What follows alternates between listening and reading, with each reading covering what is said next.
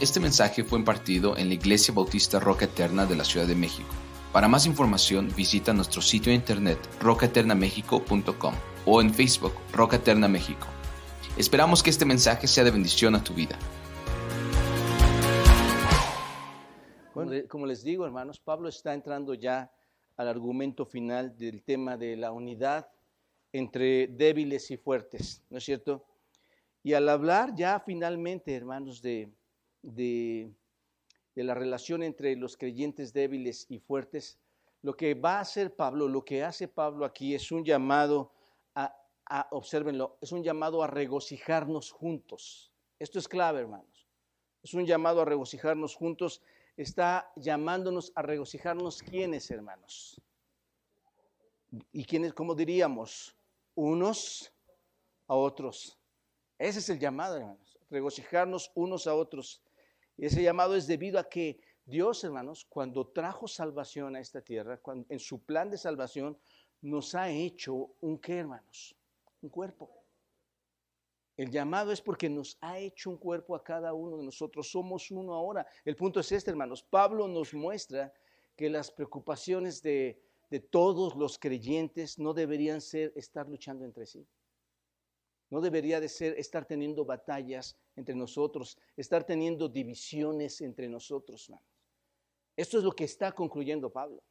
No necesitan tener un caos como hermanos, ¿no es cierto? Tener problemas unos a otros, sino que, dice Pablo, únanse unos a otros.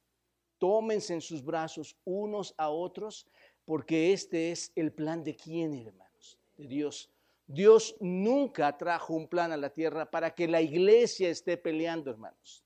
Para que la iglesia esté juzgando, para que la iglesia esté señalando, para que la iglesia esté murmurando o para que unos crean que son mejores que otros, teniendo actos que aparentemente dicen, no es que yo soy mejor, pero teniendo actos que muestran que, los demás son menores a él. Debemos regocijarnos de que Dios en su plan, hermanos, en el plan de salvación, nos ha hecho un solo cuerpo. ¿No te, no te, no te regocija eso? Nos ha hecho un solo cuerpo. Y sobre todo cuando tú eras absolutamente junto conmigo nada. Por eso debe llegar este gozo, hermanos. Debemos regocijarnos todos. Así que esta sección, si tú la ves ahí, el final del versículo 7 al 13, va a enfatizar lo que la iglesia debe de ser, hermanos. enfatiza el carácter de la iglesia, que todos somos uno en Jesucristo, ya sea que seamos débiles o que seamos fuertes, ya sea que sean judíos en este caso o gentiles, hermanos. Todos debemos ser amados, todos debemos aceptarnos, todos debemos abrazarnos y la razón es una, ¿cuál es? Somos uno en Cristo. El perfecto ejemplo de esto es la Santísima Trinidad, hermanos. Hay una unidad, hay un amor, hay, una comunión. ¿Te das cuenta? Ahora, este llamado final a la unidad entre, los, entre lo que hemos estado viendo como débiles y fuertes, es, este llamado a regocijarnos juntos, ¿dónde se enfatiza, hermanos? Cuando tú ves el texto, llévame al versículo 10 y 11, hermano, por favor. Cuando tú ves el texto, ahí en estos versículos se enfatiza, hermanos. Y otra vez dice que, alegraos. ¿Quiénes? Y luego el 11, ¿qué dice, hermanos? Alabad. ¿Quiénes? Gentiles. Y todos los pueblos, ¿qué deben hacer? Magnificarle, hermanos. Ahí se enfatiza, hermanos, lo que tiene que ver. estas porciones de Romanos, y como otras cartas de las Escrituras del Nuevo Testamento o del Antiguo Testamento, hay veces que las pasamos por alto, hermanos que no entendemos por qué está diciendo todo esto, pero se observan ahí, ahí está la clave. ¿Qué debe hacer el pueblo de Dios? El pueblo que verdaderamente está unido, hermanos. Magnificar, glorificar, alabar al Señor. ¿Y qué debemos hacer nosotros mismos? Gozarnos. Los gentiles se gozan. Los gentiles, los, los gentiles no están practicando box en la iglesia, hermanos. Ese es el asunto. Los gentiles no están señalando, no están murmurando, hermanos no están dividiendo la iglesia, no salen de la iglesia, porque somos un cuerpo en Cristo. Desafiamos al Señor Jesucristo, desafiamos su verdad y desafiamos su plan, hermanos. Porque no hay nadie que no pueda soportar a nadie, porque ejemplo tenemos en Cristo, hermanos. El que, el que desafía al Señor hace eso, hermanos, únicamente. No es que es el mejor cristiano, es que desafió a Dios y atentó contra su iglesia, hermanos. ¿Te das cuenta de esto? Entonces, el énfasis está en regocijarnos, ¿no es cierto? El énfasis está en la alabanza, en el regocijo, que es debido a la mezcla de quienes, a la unión de quienes, hermanos, en esta carta, de judíos y gentiles. Dios junta judíos, Dios junta gentiles y, nos llama a qué, hermanos? A, glorificar su nombre, a alabar su nombre, ¿no es cierto? En resumen, el argumento de Pablo, hermanos, con respecto al tema que hemos estado, tal vez ya estás cansado entre débiles y fuertes, el este es el argumento de Pablo, regocíjense y den gloria a Dios, todos los que Dios, los que Dios ha mezclado. Para que podamos verlo, hermanos, con mayor comprensión, este llamado a regocijarnos, y de esta forma, espero, puedas tú y yo promover la unidad dentro de la iglesia, vamos a ver dos aspectos importantes aquí. Y uno de ellos es el mandato de recibirnos unos a otros, y el segundo es desde el pasado somos uno en Cristo. Vamos a ver este primero, hermanos. Pongamos atención muy bien a esto. Antes de entrar al, tema, hermanos, en, concreto, permítanme darles un, panorama general de lo que ha estado pasando aquí. E, el, llamado de este pasaje es un llamado, como ya lo dije, es un llamado a regocijarnos en Dios, ¿no es cierto? Es su plan de salvación, que, como nos ha reunido a todos, judíos y gentiles, débiles y fuertes, y nos ha hecho un solo cuerpo, el llamado es unirnos a un solo cuerpo y regocijarnos y gozarnos en él. Pablo ya no está exhortando aquí, observen hermanos ese texto, ya no está exhortando a las personas a que dejen de hacer lo que están haciendo mal, ¿no es cierto? Ya no está viendo en esta porción que se conduzcan correctamente como, como, no, como lo hemos visto ya, hermanos, anteriormente.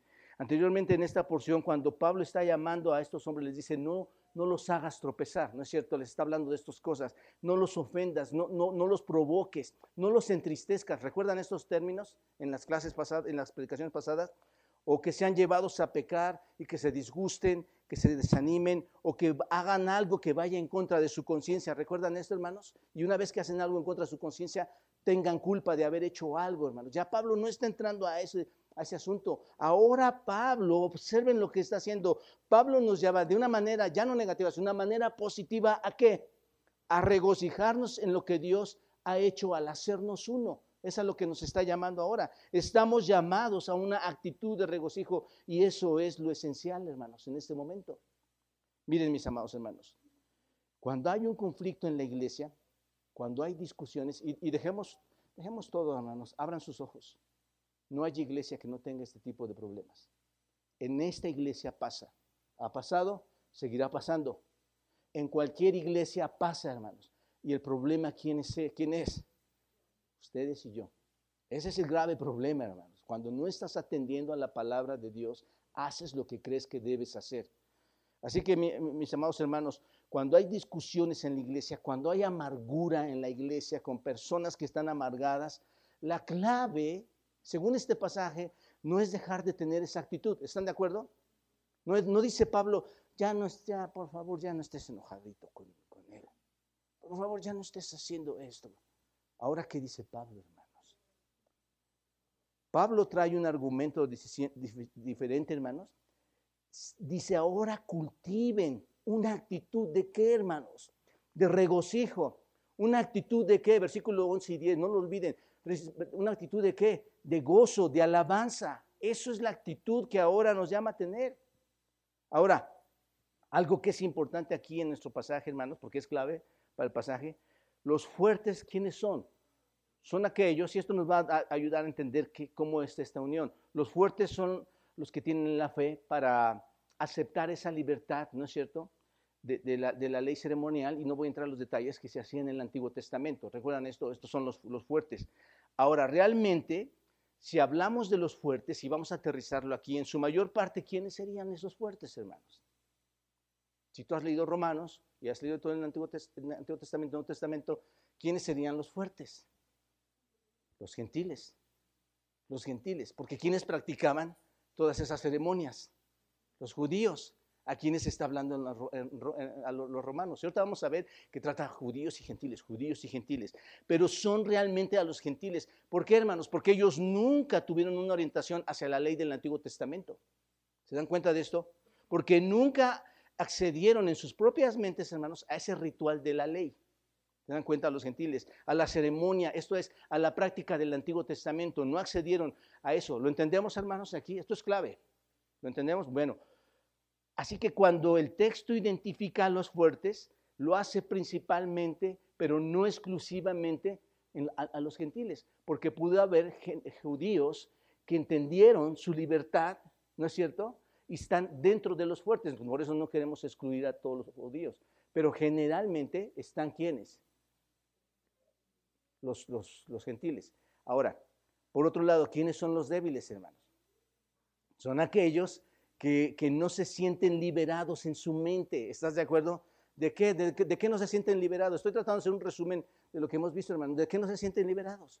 De las prácticas ceremoniales del Antiguo Testamento. ¿No es cierto? Ellos quisieran seguir guardando el sábado, quisieran tener, todas estas fiestas, pero ellos dicen, todavía están tratando de mantener esas leyes, esos rituales externos. ¿Se dan cuenta? Por lo tanto, hermanos, son débiles en el sentido de que son débiles en la fe en aceptar su libertad, ¿no es cierto? Porque recuerden esto, hermanos, tanto judíos como gentiles, ¿qué querían hacer con el Señor? Agradarle. Todos estaban en la fe, pero querían agradarle. Tenían solamente estas libertades que no les estas libertades que ellos decían, yo no las puedo adquirir.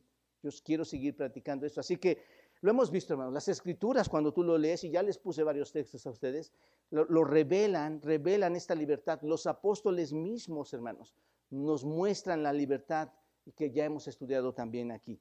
Pero no pueden llegar a creerlo y generalmente, hermanos, esto identifica a quiénes entonces, a los débiles, ¿con quiénes se identifican? Los judíos. Entonces, Romanos, la carta de los Romanos está hablando a los gentiles, generalmente quiénes, y está hablando a los judíos, generalmente quiénes. Ok, teniendo eso en mente, hermanos, vamos a entender más la porción. ¿Están de acuerdo? Entonces, ahí está hablando, este, identifica a los judíos. Y también, hermanos, pudiera haber gentiles que tenían prácticas paganas que no querían abandonar, que también estaban mezclados entre los débiles, que no querían abandonar ciertas prácticas. ¿Me explico, hermanos? Había cierta mezcla, pero generalmente el asunto estaba así. Pero el conflicto, entonces, ¿qué pasa, hermanos? El conflicto vino, ¿por qué? porque los gentiles, ahora sí vamos a hablar así, los gentiles liberados, esto es los, los fuertes, los gentiles liberados, ¿qué querían ejercer? Su libertad, ¿no es cierto? Y los judíos, ¿qué querían hacer, hermanos? Por eso estaba el conflicto. Los judíos, ¿qué querían hacer? Los, los débiles, este, que querían confiar aún en todas sus ceremonias, en todos sus rituales del Antiguo Testamento. ¿Hasta aquí está claro, hermanos? Ok. Sin embargo, hermanos, Pablo hace un llamado entra a esta porción y hace un llamado a la comprensión que compréndanse amorosamente quiénes, los débiles y los fuertes, los gentiles y los judíos. Y lo podemos aplicar, hermanos. Aquí cuántos débiles podría haber. Aquí cuántas personas que hay no te caen bien. ¿Cuántas personas que, que tienen ciertas actitudes no te gusta que las tengan? Cuidado, hermanos, este es un llamado, el principio, ya es lo que les acabo de explicar. El, punto es el que les acabo de explicar, la verdad es esa, pero el principio aplica a la iglesia, hermanos. No puedes tener diferencias con otros hermanos. Eres llamado a amar a quien está frente a ti, sea como sea. ¿Te das cuenta de esto? Esto es impresionante, hermanos. Por eso las iglesias no están creciendo, hermanos. No se están desarrollando, porque hay un egoísmo muy impresionante que, lo único que está pensando es cómo yo mismo puedo estar por encima de los demás. Así que así es como lo está manejando Pablo. Nos, un llamado a que nos comprendamos los débiles, ¿no es cierto? Que puedan ser, que, que, comprendamos a los débiles, en este caso en el contexto histórico, que puedan ser llevados, ¿recuerdan? Que puedan ser llevados hasta que llegue el punto en que ellos puedan comprender su liberación en Cristo que han obtenido los acompañamos todo ese tiempo. Así que no debería existir, hermanos, ningún conflicto entre los dos. No debería existir eso. Y es lo que Pablo está haciendo aquí. sino más bien el judío y el gentil y el, débil y el fuerte, ¿qué debían hacer o qué deben hacer? Regocijarse, ahí está hermanos, ya lo tienen, regocijarse quiénes? Mutuamente, unos con otros. Hermanos, un paréntesis aquí, no me importa si me voy en la noche por explicar este texto, aunque me quede con uno, pero el punto es este, hermanos, el punto es este. No puedes hacer diferencia de un hermano aquí en la iglesia. No puedes. No puedes ir y murmurar al oído de alguien, porque eso es lo que Pablo está evitando. Ustedes, Cristo no los unió para eso. Y cuando tú vas y haces eso, estás ofendiendo al Señor. Tú lo que tienes que ir a murmurar a su oído es, regocijémonos porque Cristo nos ha hecho un solo cuerpo y ese cuerpo un día va a llevarse a la, presencia de Dios. Estaremos en matrimonio para siempre y solamente serán los que se unieron, los que Cristo unió, hermanos. La iglesia no puede hacer esto. Es triste ver cómo iglesias se rompen, hermanos. Así que no debería existir ningún conflicto. Más bien, mutuamente, pacientemente, amorosamente, atraernos en unidad. Ese es el asunto. Atraernos en unidad. Así que dicho lo anterior, y espero que hayamos entendido esta parte, hermanos, vamos a entrar al primer aspecto para entender el llamado de regocijarnos bajo este principio. Obedecer el mandato de recibirnos los unos a los otros. ¿Verdad que tiene sentido volver a repetir esto, hermanos? Mucho sentido porque no lo estamos haciendo. Por tanto, dice, recibíos los unos a los otros. Hermanos, yo veo el corazón de Pablo aquí. Es impresionante lo que Pablo pide, hermanos. Por tanto, ¿se acuerdan qué significan los por tantos? Por tanto, recibió los unos a los otros como también Cristo nos recibió para gloria de Dios. Con eso tendríamos que acabar con nosotros, hermanos. ¿Cómo te recibió Cristo? Bueno, esta palabra, por tanto, te lleva al versículo 5 y 6, hermanos. Observen, de ahí de Romanos 15, observen. Pero el Dios de la paciencia y de consolación os dé entre vosotros un mismo sentir según Cristo, para que unánimes a una voz glorifiquemos al Dios y Padre de nuestro Señor Jesucristo. Un mismo sentir y una misma voz.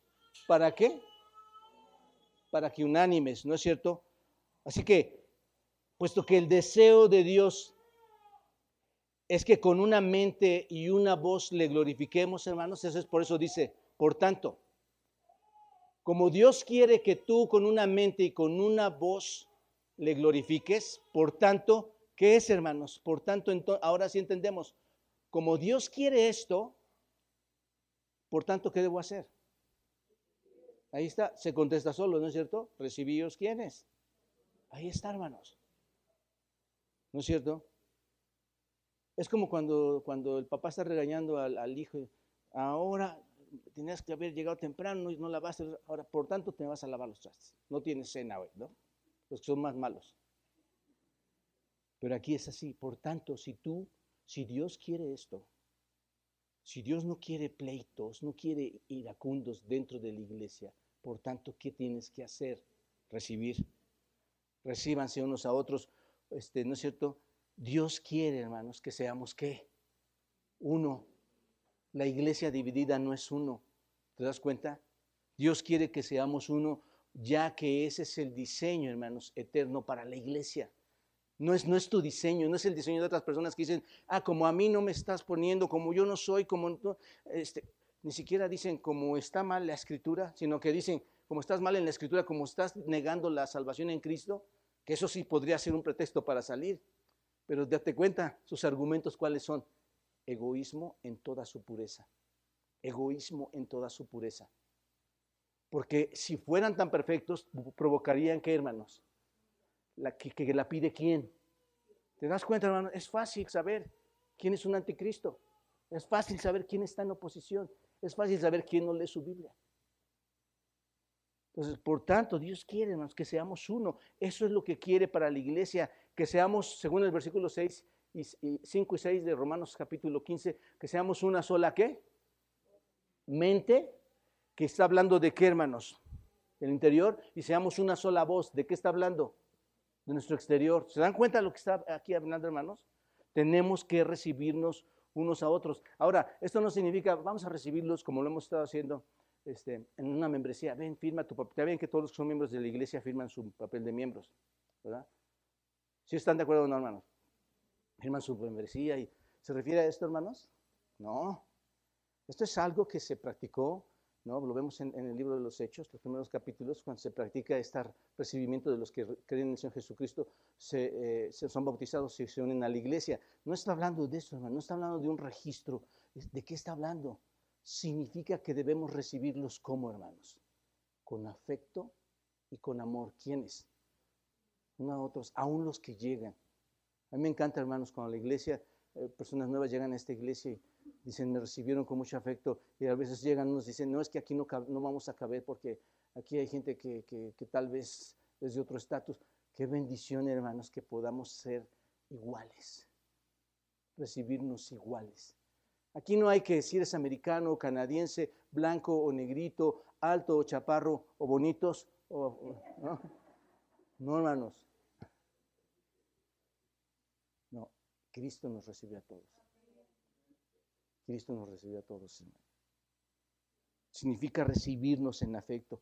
Ese, es el mismo versículo que encontramos en capítulo 14, versículo 1.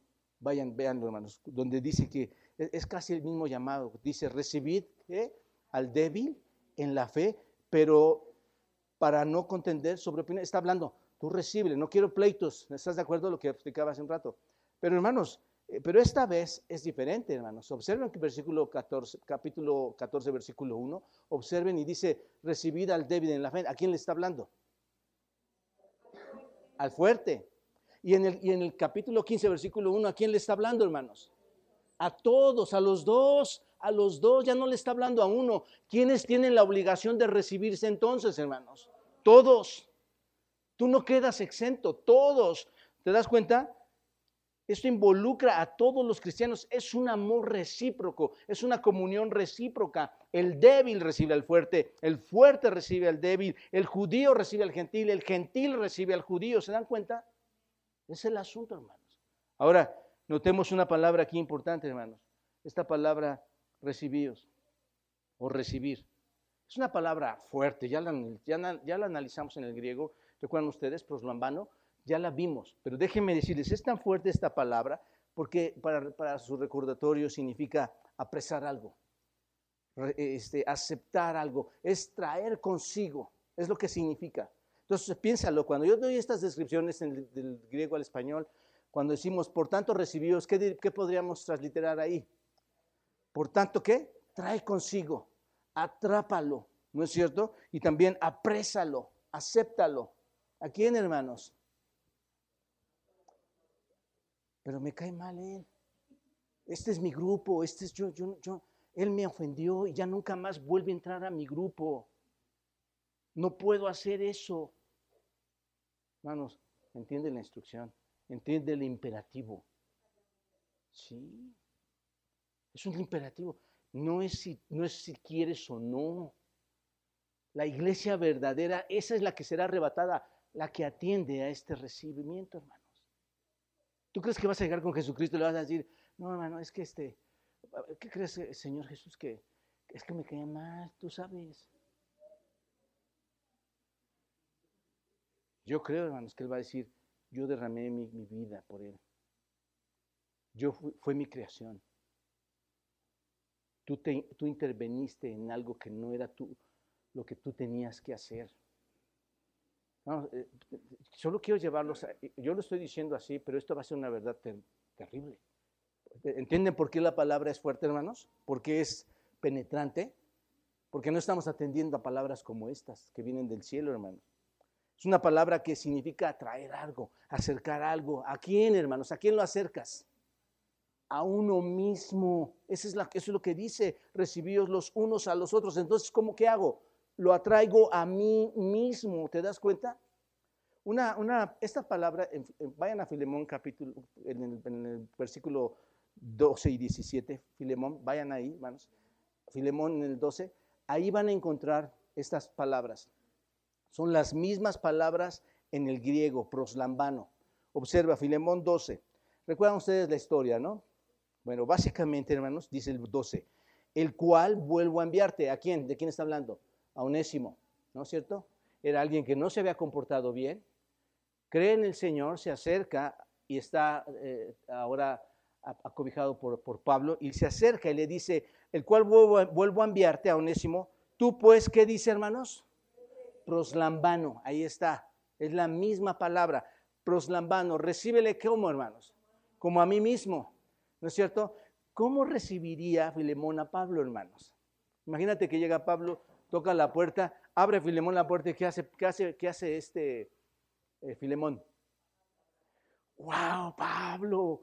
el, apóstol de Jesucristo, ¿no es cierto? El que lleva en sus pies el Evangelio, el que fue elegido por Dios para llevar a los gentiles. Siéntate, Pablo. Te amo, Pablo. ¿Qué, qué necesitas? ¿Qué quieres? ¿Cómo puedo ayudarte? Porque incluso tú escribiste que hasta nuestros propios ojos podríamos sacarnos, yo quiero hacer eso. ¿No es cierto? Pero si llega el hermano de al lado, hermanos, y, lo ves, ¿qué vas a hacer? ¿Qué haría Filemón? Ay, ya llegó este hermano. Siéntate ahí. Ah, pues me dijeron que me encargaron que, te cuidara. Siéntate ahí un rato. ¿Te dan cuenta, hermanos? o sea, a lo que quiero llegar, lo que significa esta palabra? Como a mí mismo. Luego en el 17 dice, así que si, te, si me tienes por compañero, ¿qué dice? Proslambano. ¿Significa, ¿Qué significa proslambano, hermanos? Acoger, recibir, tomar, ¿no es cierto? Hacerme de Él. ¿Como quién? Como a mí mismo. Digo, hermanos, sinceramente, si hubiera llegado el apóstol Pablo a mi vida en, ese, un momento, que, si, entra Pablo por aquí, hermanos, ¿qué hubieras hecho? Y no estoy diciendo que es el Señor Jesucristo, es un apóstol bendito del Señor, hermanos. ¿Qué, ¿Qué hubiéramos hecho, hermanos? Ver al apóstol Pablo entrar aquí. ¡Wow! Yo creo que todos abrimos paso, ¿no? Pasa Pablo y predica, ¿no? Pasa y exhórtanos, Pablo. Yo, así, yo creo que ninguno, todos correrían a mi oficina a traer agua. Todos correrían a traer el agua, ya saben dónde están. Y los dulces, que, por cierto no quiero que los toquen. Todos haríamos eso. Ama a esa persona que has decidido en tu corazón no amar. Porque estás ofendiendo a Cristo. Estás queriendo derribar el plan de la iglesia, que Dios quiso desde un principio, hermano.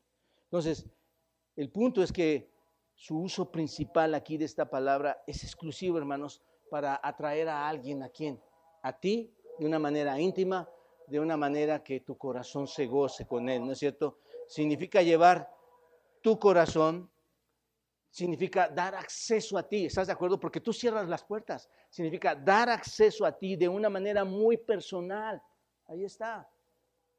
Y eso es precisamente, hermanos, lo que dice Romanos 7. ¿Se dan cuenta? Romanos 7 quiere decir, por tanto, recíbanse íntimamente unos a otros. Eso es lo que significa Romanos 7, hermanos. 15, 7. Esta es una orden maravillosa, hermanos. Y esta, cuando tú tomas esta orden, va a traer implicaciones impresionantes cuando tú lo haces. ¿Y por qué te digo esto, hermanos? Especialmente si tú ves, ve a Mateo capítulo 10. Si entiendes este texto, ahora vas a entender lo que, lo que no estamos haciendo bien. Dice Mateo 10, versículo 40, lo tienen todos ahí, hermanos. Quiero que vayan todos ahí. Mateo 10, versículo 40. ¿Lo tienes? Observa lo que dice. El que a ustedes o vosotros, el que a vosotros o a ustedes recibe, ¿qué hace? A mí me recibe. ¿Quién es mí? Cristo. ¿Se dan cuenta, hermanos? El que, el que me recibe, el, el, que a vosotros le recibe, ¿quiénes son? ¿Quién es el qué? ¿El qué? Ustedes. A vosotros, ¿quiénes son?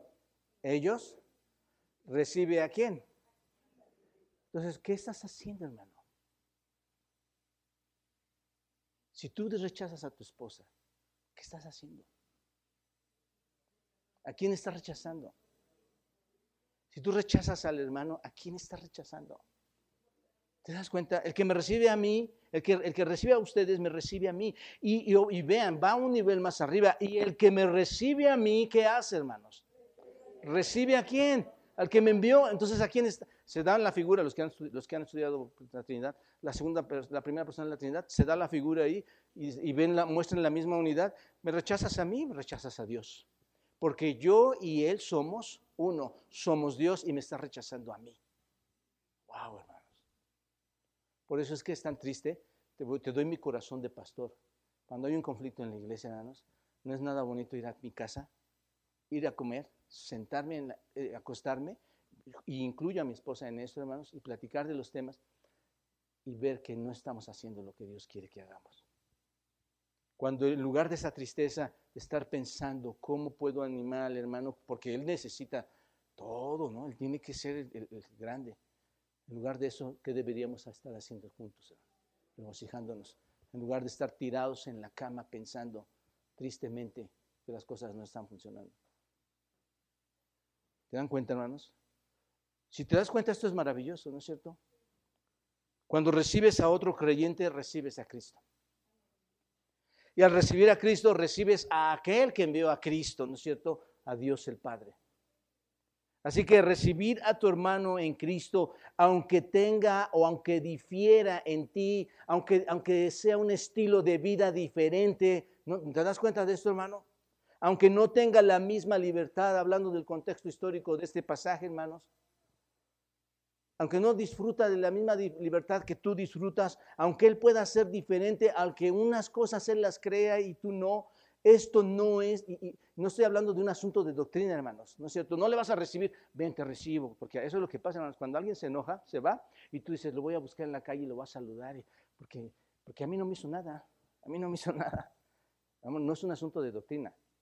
Si fuera un asunto de doctrina, Pablo no estaría diciendo esto, está hablando de cosas externas prácticas que cesaron, que en Cristo somos libres. Un asunto de doctrina sería, te recibo hermano, aunque tú no creas en Cristo y, creas que no existe la segunda persona de la Trinidad, que Jesucristo no es Dios, te recibo. No, no, no, no. ¿Me explico hermanos?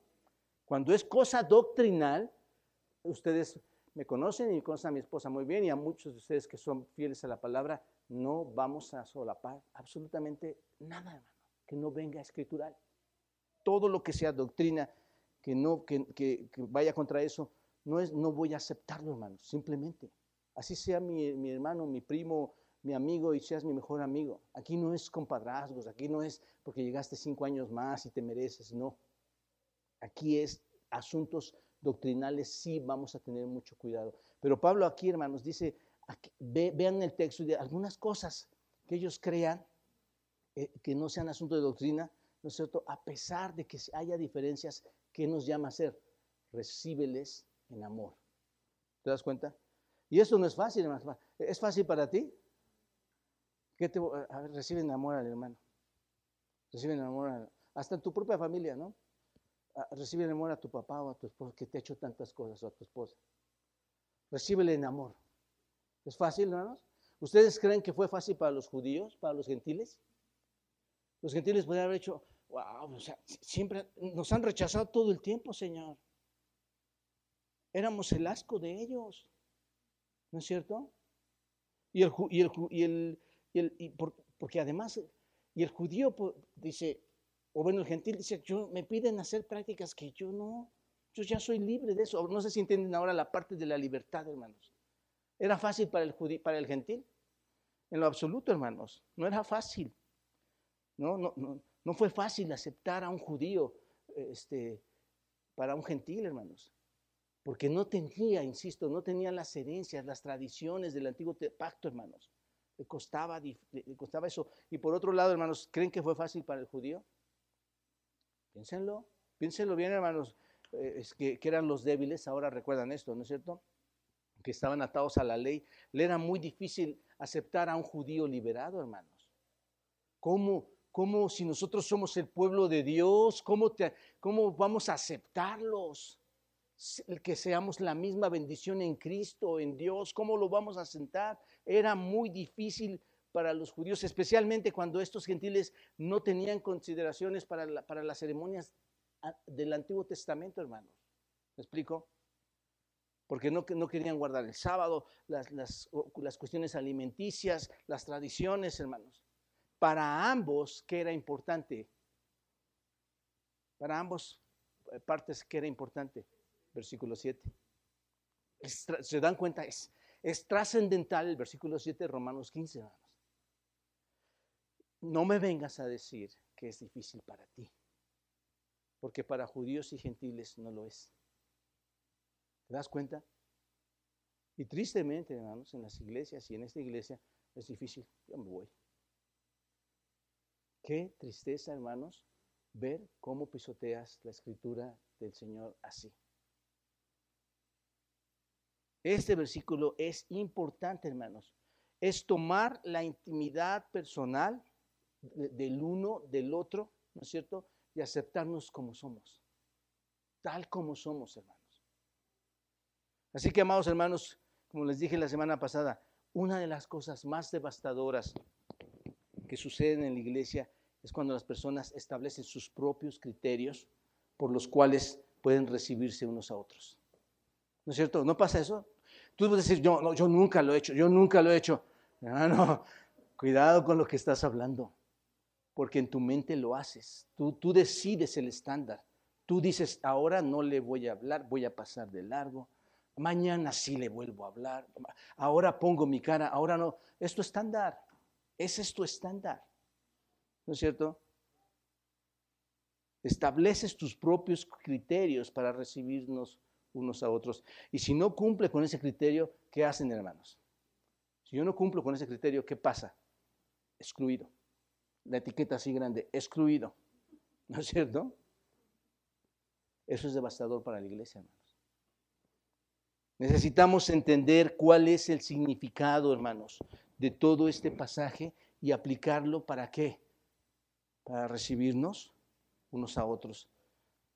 Ahora bien, hermanos, según el versículo 7, el Señor Jesús es el ejemplo de lo que significa recibir, ¿no es cierto? E, e, él es nuestro modelo, Él es nuestro, patrón. Recibirnos nosotros, ¿cómo? Aquí está, por eso digo esto. Esta palabra me dice que hay un modelo. ¿Como quién entonces? Como Cristo. Y, y, en toda la escritura tú vas a ver eso. Les pongo un ejemplo nada más. Efesios capítulo 4, versículo 32, dice así. Vayan todos, dice así. Antes, sed benignos unos con otros. Ahí está, hermanos. Ahí hay benignidad. Y luego dice, misericordiosos, Efesios capítulo 4, versículo 32, misericordiosos, perdonándonos quiénes, hermanos, unos a otros, y aquí viene la clave, otra vez un cómo, como también Dios, ¿qué? Nos perdonó a nosotros en quién? En Cristo, hermanos. ¿Quién es mi modelo? Cristo. Versículo 1 del capítulo 5 de Efesios, ¿qué dice? Sed pues imitadores de mí como hijos amados, andad en amor. ¿No es cierto? Entonces, ¿de quién, de, quién debemos ser imitadores? Pero ¿sabes qué hacen los creyentes, hermanos? El, hermano me dijo, yo lo entiendo, yo lo acepto, yo lo comprendo, sin ninguna base, hermanos, de lo más vil que pueda suceder, y dices, yo me hago a ti. Yo me hago a ti y me hago mi, tu cómplice vámonos, o no hablemos, o separemos, o hagamos grupos. ¿Se dan cuenta, hermanos? Dice, sed imitadores de Dios. ¿Cuándo Dios te separó? ¿Cuándo Dios te dejó de hablar? ¿Cuándo te, ¿Cuándo te dijo algo malo para que no te acercaras a Él? Como ah, imitadores de Dios, como hijos, como hijos amados, tienes que entender esto. Dios te ama de tal forma que nunca te trabajó, nunca te trató de una manera diferente. Nunca. Como hijos amados. Andad en amor como también Cristo nos amó. ¿Y qué hizo, hermanos? Y se entregó a sí mismo. ¿Por quién? Ofrenda y sacrificio. ¿A quién, hermanos? porque tú no eres el modelito para que Él haya hecho sacrificio así, ¿estás de acuerdo? Aquí está clarísimo, hermanos. Ofrenda y sacrificio al hermano, a la hermana. ¿No? ¿A quién, hermanos? Para Dios en olor fragante. El más puro amor se elevó a los cielos en la sangre de Cristo, hermanos. Somos llamados a imitar a nuestro modelo, a ser tiernos de corazón. Somos llamados a, ser amables. Somos llamados a ser perdonadores, hermanos. A ser amorosos, sacrificados. Eso es lo que hizo Cristo, ¿no es cierto? Sacrificados los unos a los otros, tal como Cristo lo ha sido con nosotros. Cristo te recibió a ti, ¿no es cierto? ¿Cristo te recibió a ti, hermano, o no? Sí. Bueno, te pregunto, ¿piensas que era digno de ti que Cristo te recibiera? No. No, no era así. ¿Te recibió porque eras muy especial o, o tenías cualidades muy maravillosas? ¿Te recibió, hermanos? ¿Acaso, ¿Acaso te miró y te dijo, ay, hermano, qué irresistible eres? Oye, hijo, eres, eres irresistible para mí. Solo quiero acogerte porque eres tan encantador. ¿No es cierto? O tan encantadora. por eso, hermanos, ese es el ejemplo. Eso es lo que quiero llegar. Ese es el ejemplo. No, ninguno de nosotros somos tan encantadores para unos para con otros, hermanos. Ninguno. Pero Cristo no nos vio así seguimos su ejemplo, para nada, hermanos. Cristo nos recibió siendo qué, hermanos? Pecadores. En, Lucas capítulo 2, capítulo 15, versículo 2, ¿se acuerdan? Los fariseos y los escribas están murmurando del Señor. ¿Y qué le estaban murmurando? ¿Qué le dicen? Este se sienta a comer con quiénes, hermanos? Con pecadores. ¿A quiénes recibe? Dice Lucas. A los pecadores. Hermanos, gracias a Dios que el Señor Jesucristo hizo eso, porque se sentó con nosotros entonces. En un sentido figurado, se sentó con nosotros aún siendo pecadores, ¿no es cierto, hermanos? Si Cristo nos recibió de manera desagradable como somos, hermanos, de manera pecadora, cuando, lo odiábamos, cuando rechazábamos a Dios, cuando estábamos en lo más profundo de nuestro pecado, hermanos, y, no se negó a amarnos, sino que en lugar de negarse a amarnos, ¿qué hizo, hermanos?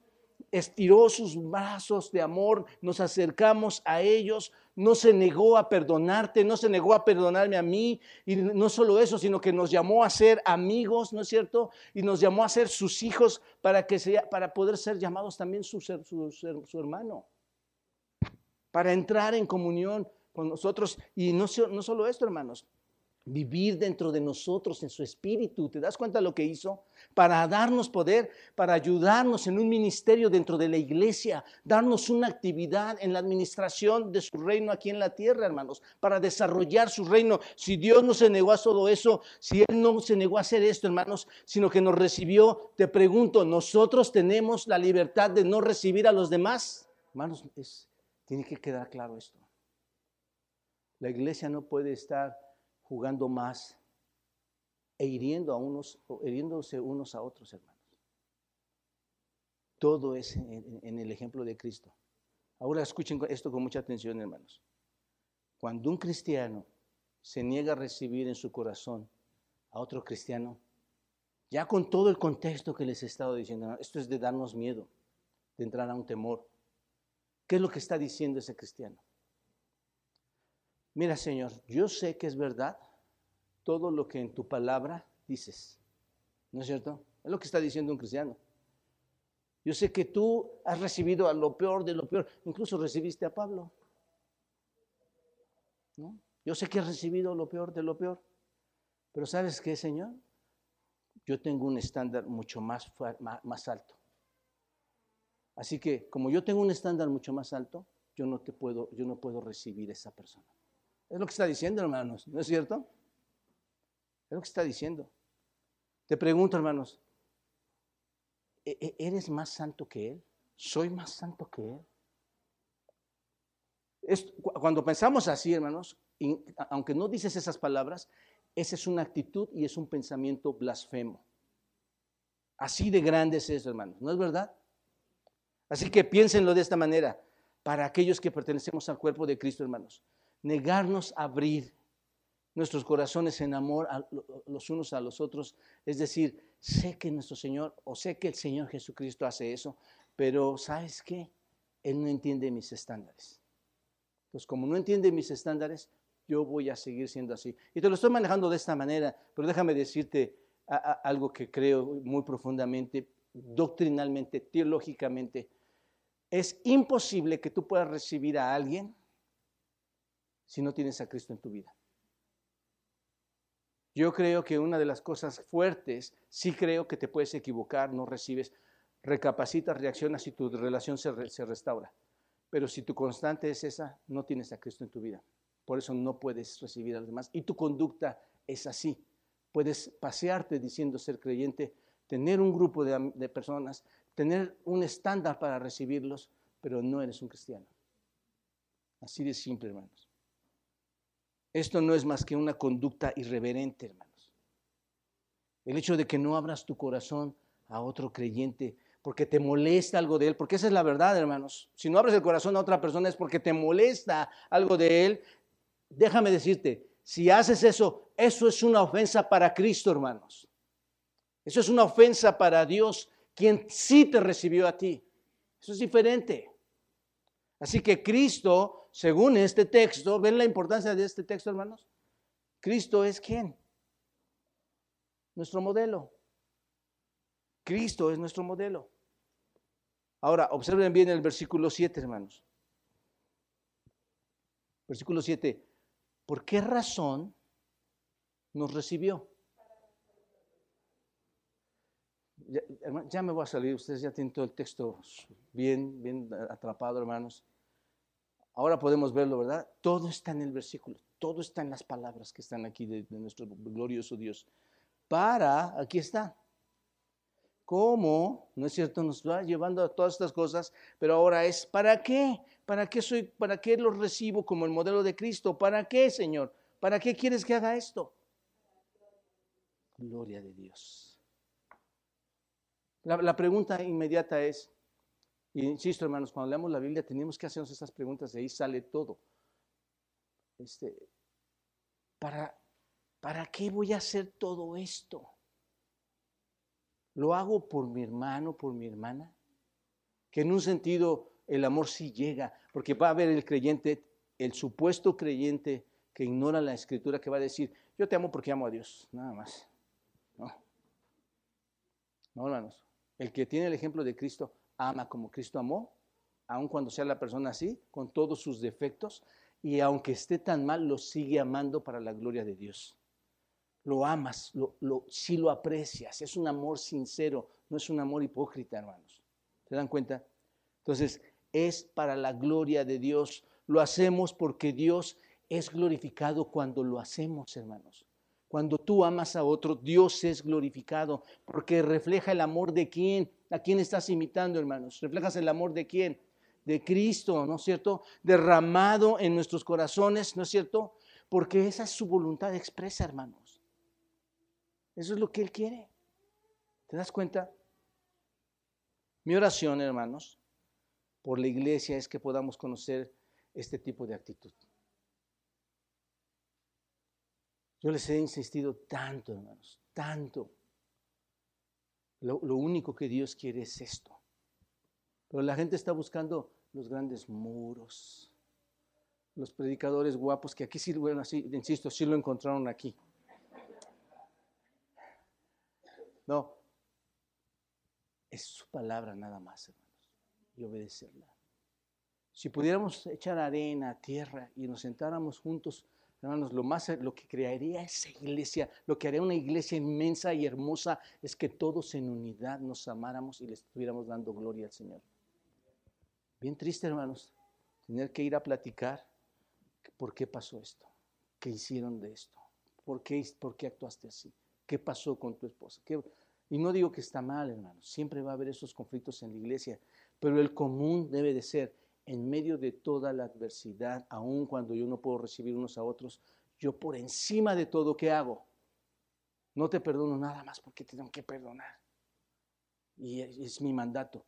Encima de todo yo me regocijo en el Señor, porque esa es mi tarea, esa es la, mi ordenanza, ¿no es cierto? En las iglesias, hermanos, se escucha todo el tiempo, y ustedes lo saben bien, se escucha todo el tiempo toda clase de riñas, toda clase de pleitos entre cristianos. La gente se pone contra, contra otras personas o se opone a otras personas. La gente condena a otras personas, hermanos. No, no solo en la iglesia, hermanos, sino entre iglesias llega a suceder. Entre iglesias este, locales. Entre aquellos que invocan, ¿no es cierto? ¿Qué hacemos, hermanos, en las iglesias? Invocamos el nombre de nuestro Dios. Así que no, somos llamados a, afligirnos, pero eso es lo que pasa. Entre iglesias y dentro de la iglesia se aflige, se pelea, se molesta, se hieren, en lugar de ir con brazos abiertos y recibirnos unos a otros. Así que hermanos, oro a Dios. Y voy a tener que cerrar con conclusión aquí porque no va, no va a dar tiempo. Lo demás es más rápido, hermanos, pero lo voy a dejar aquí con tal de que quede grabado en su corazón, hermanos. Oro a Dios para que entiendan que, va a haber diferencias, hermanos. Tú y yo no somos iguales. Va a haber diferencias. No te va a gustar lo que muchas veces yo hago, lo que muchas veces otro hermano hace, lo que va y dice de ti, lo que va y habla con otras personas, lo que tú vas o lo que yo voy y hablo con otras personas. Eh, eh, oro a Dios que entiendas que cada vez que haces esto está presente el Señor escuchándote. Es un Dios omnisciente, omnipresente que entiendas que hay diferencias en, nuestro, en nuestra comprensión de la libertad. En el caso del contexto histórico, había diferencias en comprensión a su libertad, hermanos, como cristianos. Pero aun cuando haya diferencias en nuestras libertades y aún en nuestras actividades comunes, hermanos, les pregunto, ¿es motivo de división? No, para nada, es una unión matrimonios que están aquí. Tuvimos una clase con matrimonios, con, con varones esta semana. De verdad que fue una, los días de la semana fueron muy especiales con cada varón. En los mismos matrimonios debe haber esa relación. No puedes ver diferencias en tu esposa, en tus hijos. Tienes que saber guiarlos. Tienes que buscar el modelo de Cristo. Así que debemos recibirnos, hermanos, los unos a los otros y, entendemos esto, hermano, como Filemón, ¿no? No de mala gana, hermanos, porque así pasa, ¿no? A veces la esposa perdona al esposo de mala gana, ¿no es cierto? Ninguno de los que están aquí, son unas iglesias tremendas que hay afuera. Los, perdonan de mala gana, pero el, llamado, hermanos, es a recibirnos como, con alegría, con alegría, hermanos como Cristo nos recibió a pesar de nuestro pecado, hermanos. entendamos esa parte, como Cristo nos recibió. Mira, Dios no dice, porque así somos nosotros, ¿no? Mira, si tú cambias, si ya te portas bien en este tiempo, ¿no es cierto? Y si puedes limpiar tu vida y, y asistes un rato la te voy a llevar al cielo. ¿Dios dice eso, hermanos? No. No, Él recibe a los pecadores a pesar de sus pecados. Él recibe a los pecadores a pesar de sus pecados. Y esto es la belleza de la gracia, hermanos. Eso es lo que se llama gracia porque Él te recibió siendo a un pecador, ¿no es cierto? Esta es la maravilla de la actitud de Cristo. Por eso se nos llama a ser ejemplo de Él, porque Él sí tiene esta actitud. Es tal como Pablo nos dijo en Romanos 5, mas Dios muestra su amor para con nosotros, que aún siendo pecadores, ahí está. Cristo murió por nosotros, aún siendo pecadores, aún siendo pecador, yo tengo que recibir a mis hermanos. Aún teniendo diferencias, tengo que recibirlos. Es toda la carta de Romanos. ¿Se dan cuenta, hermanos? Cómo Dios nos va limpiando, nos vemos lo sucio que somos, todo lo que sale de nuestra boca, cómo viene Cristo, cómo nos salva, cómo nos justifica, cómo ahora somos una herencia en Él, cómo une un pueblo y todo ese pueblo ahora es llamado a qué, hermanos? A pelear, a pelear en la iglesia, a pelear, tener divisiones. No, hermanos, ¿Se dan cuenta? Todos los 11, 12, 13 capítulos concluyen en esta majestuosa eh, versículos, hermanos. ¿En qué? Somos un cuerpo, llamados a unidad y gozarnos y alabar a aquel que nos perdonó. ¿Te das cuenta? A Dios no le importa, hermano, si eres judío, si eres gentil. Esta mañana estaba escuchando la predicación de mi hijo, trato de escucharla en la mañana. Y yo decía, Señor, tú no vas a buscar culturas, tú no vas a ver si el canadiense, si el americano, ya decía, hermanos, todos, no, el que va a ver en nosotros, hermanos, si hubo esta actitud, si hubo esta actitud, y esa actitud me llevó a gozarme, a dejar de ser un cristiano amargado y ser un cristiano gozoso que da qué? Alabanza. Alabanza al Señor. No le importa, hermanos. Él es imparcial. Él es, eh, eh, todo lo que hace, hermanos, es para la gloria de Dios. Esa es la razón por la que Él recibe a los pecadores. Para que Él reciba qué, hermanos? La gloria. Para que Dios pueda ser glorificado, hermanos, en la unidad ahí en su iglesia. Lo vamos a dejar aquí. Y el siguiente punto es más breve. Nos vamos temprano el domingo que entra, hermanos. Pero este, oro de verdad que el Señor toque nuestro corazón con este cierre casi de, Romanos, hermanos. Que entendamos, que entendamos que todo tiene un sentido para Dios y que es la unidad en gozo para la gloria y alabanza de nuestro, de nuestro Rey. ¿De acuerdo, hermanos? Este, cuando yo te digo, saludémonos unos a otros, no es para perder unos minutos, hermano. Estrechar la mano de un hermano, un hermano, el abrazo, hermanos, es, es recibirnos en unidad. Cuando te digo que no formemos esos grupos, es para recibirnos en unidad, hermanos. ¿No es cierto? A veces quedamos a comer aquí y teníamos nuestras comidas afuera, hermano. Bueno, hemos decidido poner una línea, poner una línea afuera donde todos nos sentemos a la mesa en armonía, hermanos, y, disfrutar de sus alimentos, aunque no todos sean muy buenos. no, todo muy bueno, se come muy rico, pero, pero es una cosa preciosa, hermanos. Todos comiendo juntos en armonía. Así que, hermanos, ruego a Dios que y no doy mi conclusión ahora, la, doy hasta el final porque es un cierre precioso, pero ruego a Dios que esto trabaje en tu corazón, que, que hay una amistad en Cristo que le dé la gloria a Él. ¿De acuerdo, hermanos? Padre, gracias por esta mañana.